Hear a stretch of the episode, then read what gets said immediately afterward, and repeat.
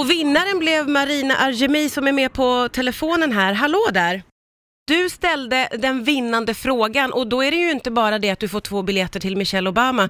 Den här frågan som du ställer, den kommer att ställas till henne på scen ikväll. Hur känns det? Ja!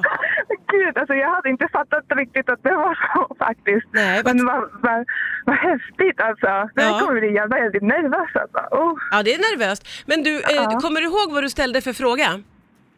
Alltså jag har fått den skrivet och det är så många som har frågat mig, vad har du frågat?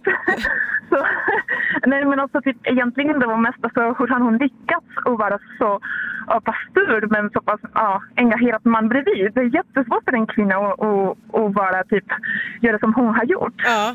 Ja. Så du undrar liksom hur hon har kunnat bli framgångsrik och inte hamna i skuggan av sin man helt enkelt? Det stämmer. Ja.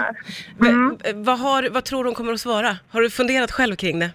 Ja, lite grann. Alltså jag tror att hon behöver ha någon partner som låter henne och stråla. Och sen en personlighet som vill gå framåt. Så jag tror det är en kombination av det. Men vi får se vad som svarar. Ja, det får vi verkligen. Du, varför är du nyfiken på Michelle Obama?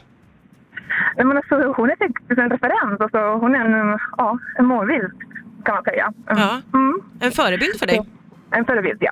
Ja, och vad har du för förväntningar på kvällen nu då? Nu ska vi få se henne ikväll här när hon sitter på scenen i Globen i Stockholm.